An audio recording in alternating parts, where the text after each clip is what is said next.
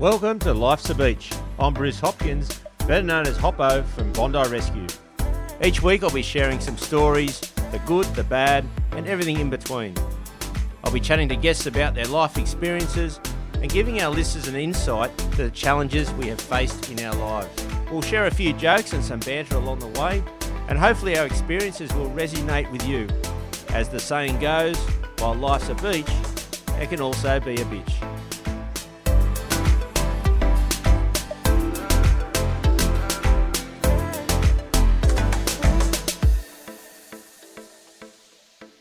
Welcome to another episode of Life's a Beach. I'm Hoppo. This week I had an interesting chat with Bianka Ismailovski. She tells us the ups and downs of her career as a comedian and actor, and we talk about her latest gig in podcasting. Then later on in the episode, Singlets jumps in the beach shack to bag me out over my knee injury, and I will read out some letters from the fans. Now kick back and enjoy the episode. Today we have in the beach shack Bianka Ismailovski. Bianka, you have had an interesting career as a comedian, actor, and podcaster. Now tell us how you got into that. Well, I come from good stock in the entertainment industry. My um, father is a Croatian pop star who was in Eurovision in the 80s, which is like peak Eurovision time. So I guess I was always just destined to go into the entertainment industry. And yeah, just sort of fell into it really. You know, thank thanks to the internet, I guess, you know, anyone can get their content out there. And yeah, I went to radio school, realized that it's hard to get into radio. So decided to launch a podcast podcast, and that brings us to today. So yeah. Yeah, no, it's tough radio, and it? was funny enough. I left school and went in and worked at Radio Two GB for about four years on the football team, and got a little bit of experience and, and knowledge in the uh, radio industry, and sort of done bits and pieces. But ended up drifting off being a professional lifeguard, and now doing that for about thirty years. So well, it's uh, yeah. yeah. Yeah, radio is just oh, it's it's a hard industry to break into. But I think I prefer podcasting anyway because you can talk about whatever you want and you don't have to sell McDonald's. Yeah, I know. It's it's, it's not as structured, so it's it's pretty good. You can say what you want and that helps. Yeah, and you can swear, which is great. That's right. You can say whatever you want. So your podcast is We Want to Be Better, and you do that with your mate Annie Nolan. How did that come about? I think you've known her for a long time, haven't you? Yeah, well, I actually know her through radio school. That's how we met, and we worked really well together. And all of our lecturers just kept saying, you know, get together, be on air together. So we decided to launch a podcast, and we came. Well, Annie came up with the idea of We Want to Be Better because she thought there is a lot that she needs to improve on. I was kind of in the camp of perfect. You're already perfect. yeah, I'm perfect. I can I can come along with you on this journey, but I don't really have anything I need to improve on. But, you know, we've been doing it for a few years now, and it turns out I was not perfect. I actually had a lot to, to uh, improve on. So, yeah, it's been a long journey, and it's good though. It's actually, you know, having a podcast where each week you have to come to the table and pick apart something that you're shit at and become better at it. It certainly helps you to become a better person, that's for sure. So, how do you come up with the content? Like, do you just sit there, or is it or something stupid you've done that week? How yeah. does it all come about? Yeah, it's definitely things that you just notice in your life or, you know, you see other people struggling with it. I think in the very beginning, it was very much just looking at ourselves and being like, oh man, I'm really struggling with this this week. But after a while, we realized that there were things that we're good at that we could help other people be better at. So now the we of We Want to Be Better is like, it's us and all of our listeners that want to be better. And so people sometimes write in with advice that they want, or we'll do world world issues that are happening right then and there. But when it comes to ourselves, yeah, look, I'm learning that there is really no end to the amount of content you can get out of trying to get better at things because, you know, we all have things to improve on, certainly myself. Oh, yeah, I'm not far behind there. I've got plenty of things to improve on. But it's like uh, being a yeah. lifeguard down at the tower. You go in in the mornings and everyone will bag each other from the time you walked in and the time you, you left in the mm-hmm. afternoon. And there's a lot of banter that goes on growing up at the beaches. It's, it's funny when I look back as being a kid, when people were bagging me. The problem was is if they didn't, it meant they didn't like you. So if you did get paid out, meant that they liked you. And then but trying to explain that to other people that haven't grown up around the beaches, it's very very difficult. Oh, totally. I'm very much like if I'm very polite to you, it's because I haven't built that rapport with you yet to yeah. bag you out. So am in the sense of like, if I'm really polite, it's not a good sign. Whereas, you know, if I'm giving you shit, we're the best of mates. Like I totally am on the same page. I know it's crazy how that works, isn't it? With um your life, you've had a bit of drama in your life. You know, tell us a bit about your early days. Obviously, you love going out partying and, and doing everything like that. Yeah, look, I don't know what it is. I don't know if it was just that I was a Croatian, you know, and Cro- and Croats really love to drink. I don't know what it was. I was a, I was a bit of a party girl, that's for sure. But that combined with you know just the way that Aussies drink so much, I really was drinking so much, but thinking that I was not a big drinker because Aussies love a drink and it's so ingrained in our culture. And de- people definitely told me in my life, like, oh, you might have a drinking problem, but you know, you just. Well, don't really listen, do you? Till you work it out yourself, but you probably would have made a lot of mistakes in that time. And, and would you have lost friends as well? People just go, oh, I'm not going near, I'm staying away. Oh, I don't know. You know, like because I think when you when you have a drinking problem, you tend to keep company with people that are in the same camp or that have the same interests as you. And so I just sort of surrounded myself with other drinkers because one, it's what I wanted to do. I wanted to go out and get drunk, so I wasn't going to make friends with people that didn't drink. But also, it kept me looking like I didn't have a problem because yeah. if they're drinking just as much as I am, then there's no issue. But yeah, I've definitely done foolish things, but luckily managed to somehow charm my way out of them. Like I remember I got really drunk one night and booty call texted my boss. Oh. Uh, thankfully, yeah, I didn't even realize until the next day because I actually meant to booty call someone else, like a, a different yeah, person. Yeah, and then the next day I woke up and I was really upset because the guy didn't get back to me. And so I went to my messages to delete the message, hopefully somehow deleting like it ever happened. and um, yeah, I saw that I actually texted my boss. So that would have been awkward. Uh, how'd you go back to work dealing with that? well, I, I, you know, he called me the next day and he was like, "How are you feeling today?" And I was like, "Oh, you know, eh, that was a mistake, you know, haha." Like, and he, he, like, we had a little laugh. He was really laid back about it. But when I went into work on the Monday, yeah, he told everyone, like, the whole office knew. I copped so much shit, and I'll never live it down. So, just another peak in the uh, life that I live. Yeah. So, so at what point did it, you realise, look, I've got to stop drinking here. I'm, I'm, I'm, it's too much. I mean, you know, everyone has those hangovers where they're like, I've got to stop drinking, but you just never do. I was just one of those people. Like, I'd have these hangovers and be like, no, this is it. I'm reeling it back. And I think as the older that I got, the less cute it became. Like, when you're just before 25, if you drink as much as I did, it was sort of just like, oh, you're still young. But once you're over 25, it's like, ah, oh, you know, is it ever going to slow down? Is there going to be a point where it stops? And I definitely was teetering along the edge of being like, oh, you know, my body can't really take this anymore. But my husband actually just pointed out to me that it, my drinking really affected him and hearing it come from him because he's he'd never brought it up before. And I was confused. I was a bit taken aback because I just thought he adored me and worshipped yeah. the ground I walked I was so surprised to find out he'd been, you know, harboring this hatred for my drinking. And that's when I realized, oh, okay, I've got to stop. But that's when I realized I had a problem because it's easy to, you know, say that you want to stop. But when you don't think you have a problem, there's no need. But when someone says, oh, this is an issue for me, can you please stop drinking? And you realize you can't, that's when it really, it took about a year of struggling with it that and until I actually yeah, gave it, it, it, really hits home then, doesn't it? Yeah. And and do you drink now? Do you like? Does that mean you went cold turkey and that was it, and you haven't had drinks since? Or yeah. how long's that been? Since the 11th of June last year, 2019. I've lost track of time in 2020. I have no idea. So I, I would like to tell you how many months it's been, but I have no idea. But yeah, I went out one night and I didn't even want to drink, and somehow just got roped into it with my friends. And the next thing I knew, I woke up the next day, no recollection of how I got home, and I was like, enough is enough, and I just stopped drinking and I yeah. haven't had a drink since. That's a great effort. There's not many people can do that. It's a great effort. And so, how did your husband deal with that then? From the alcohol drinking to then the sober? Yeah. I mean, he was impressed. I think he didn't think it was going to last. Like, even though I was like, oh my God, this is amazing and I'm never going back, I'm never drinking again. And naturally, I think he was a little bit skeptic. Can't say I don't blame him. But after about a month, I think it really sunk in that, yeah, this is the way it's going to be. And,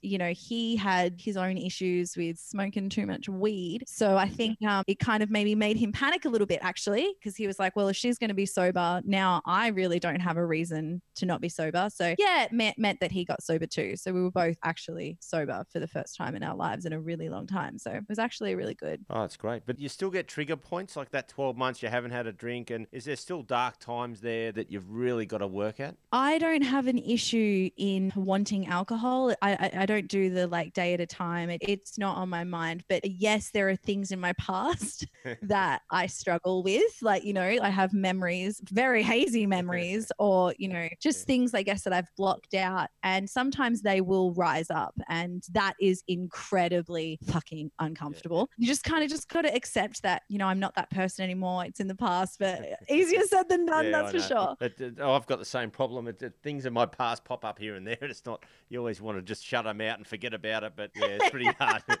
Yeah. yeah, my missus just goes, oh, here we go again. I'm just like, yeah, deny it happened. Keep it in the back of your head, just like, yeah, no, deny, deny, deny. And eventually it'll go away, right? Well, on another uh, uh, topic, when I was looking through, doing a bit of research on you, Yeah. oh, it- no. fun fact. It came Oh, up. Fun God. facts, and it said. Now I just want to see if this is true. Like this could be a myth. Okay. It could be a myth, but hmm you used to have a tissue eating addiction. Why is that on the internet? Like, yeah, I did. I You did. I am, I am ashamed to admit. That See, I got you there. I did. knew I'd, I'd had to dig deep to find it. But I, when I saw it, I've gone, oh, you beauty. But then I was worried, that's even better. It's true.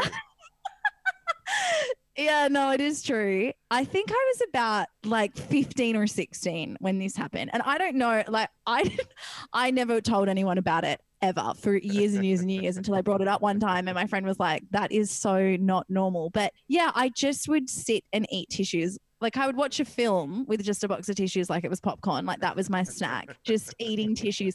Like and I couldn't stop. I would eat them every day. And then one day it just ended. But clearly there was something wrong there. And yeah, so it is true. It is a fun fact about me that people like I forget about it until someone brings it up, like you did just then. And uh, yeah, it, it always shocks people, that's for sure. Well, yeah. Well, I mean, I just had to get one in. I know you, you've done a lot of comedy. So I just Yeah. thought you got to get one in first before then you rip into me. So. Yeah, I mean, obviously, at this point, I don't write jokes. I just am the joke because, come on, that's really bad.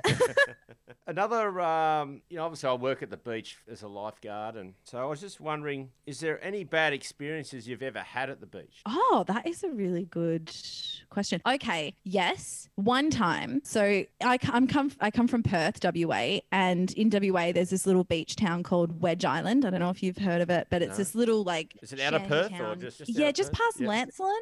Right? Oh, Yeah, vaguely, about like- vaguely, yeah.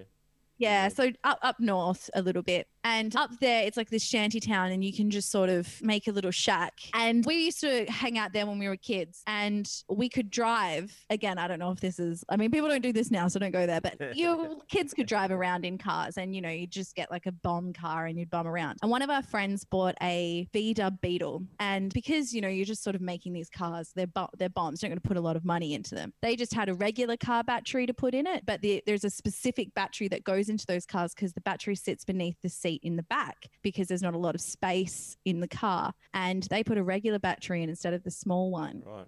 And we were driving down the beach and it caught on fire.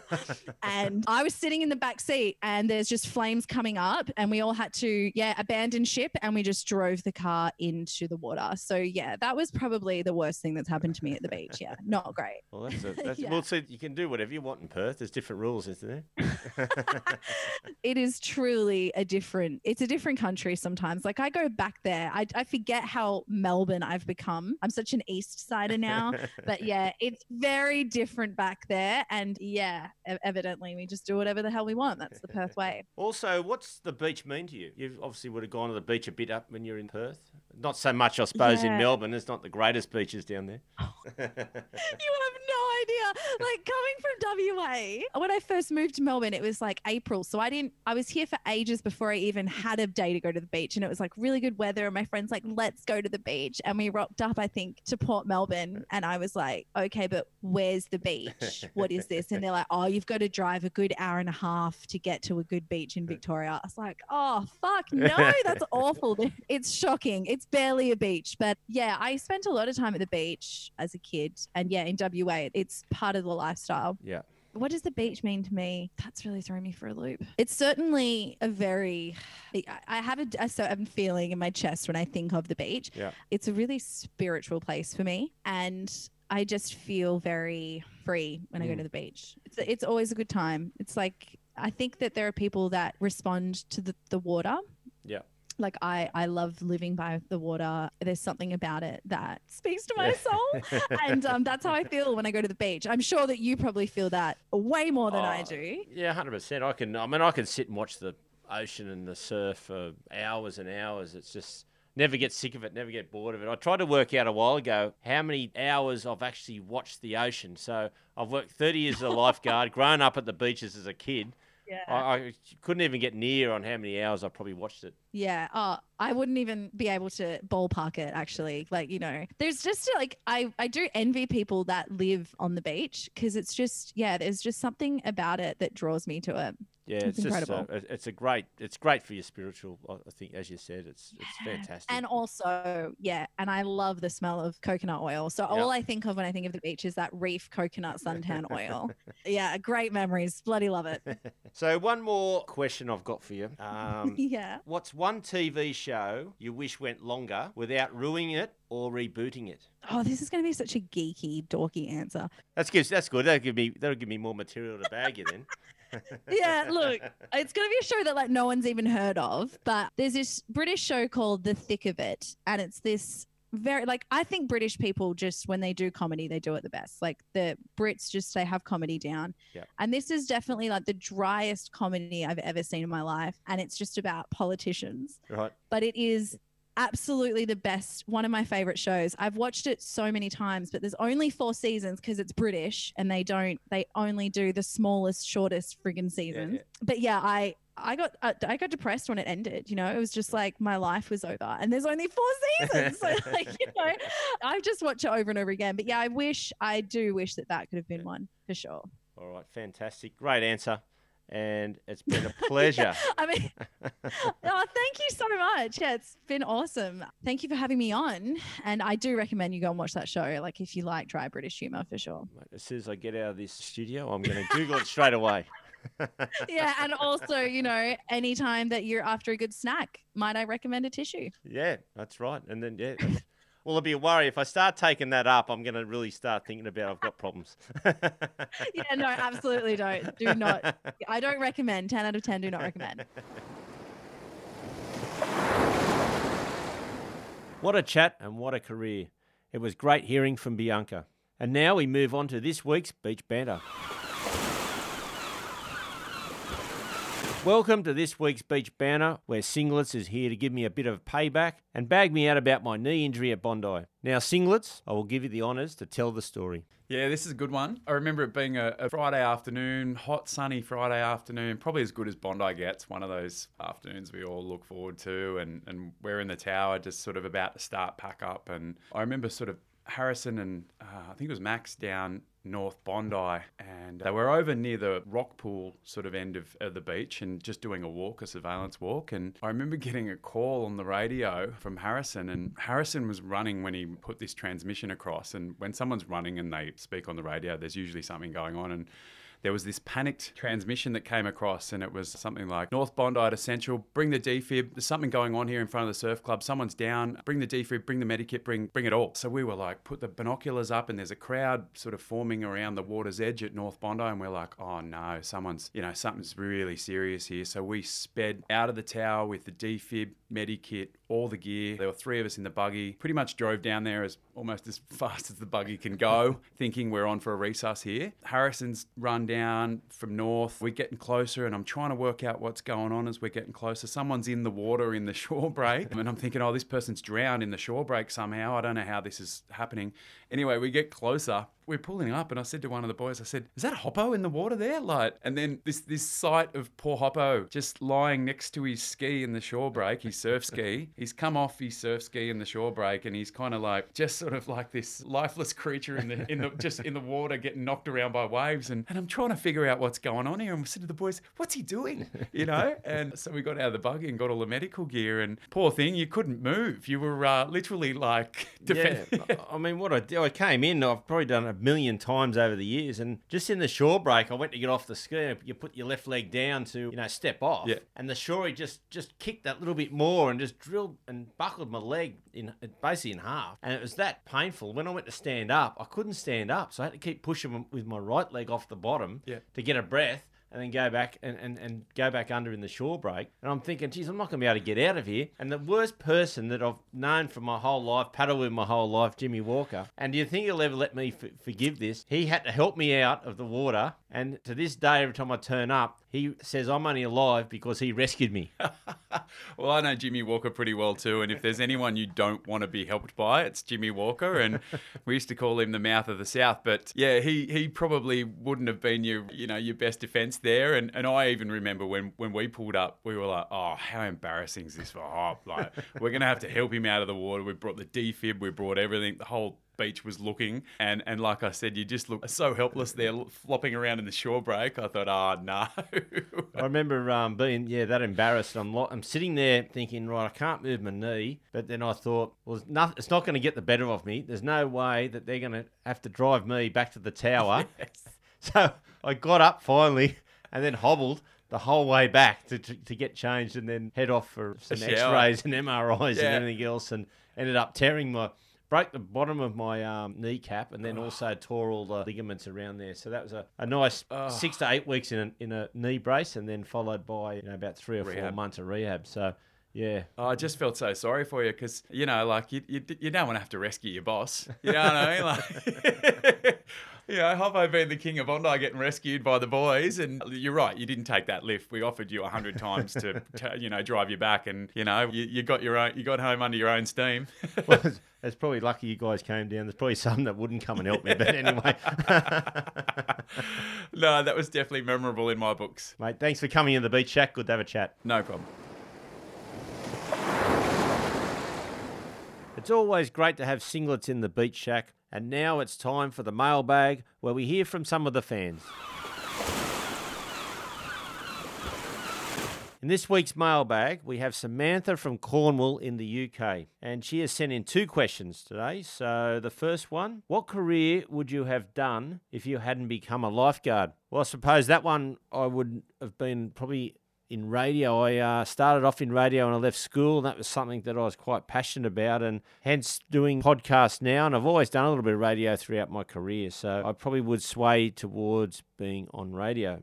Samantha's second question Have you ever done a rescue that has changed you or changed your outlook on life? Well, pretty much I've done plenty of rescues over the years, but there probably was one rescue that I did many years ago, and it was with a, a father, and his son was still on the beach, and I got to the point where it was that critical whether I was going to have to let the father go and save myself, or continue and get out of the difficult situation and uh, let the father get back to shore. But the issue I had, I didn't know the son was watching, and when we came in, he was there, ran up to his father and gave him a hug, and so happy. So that changed my life. Where I thought if I had to let that father go, and he would have no doubt would have drowned, what I would have dealt with, and that would have totally changed my life uh, down the track if that didn't happen. So all good, and uh, the scenario ended up uh, very good. That's all we have for this week's mailbag. Feel free to keep sending in your mail, and I will try my best to get back to all of you.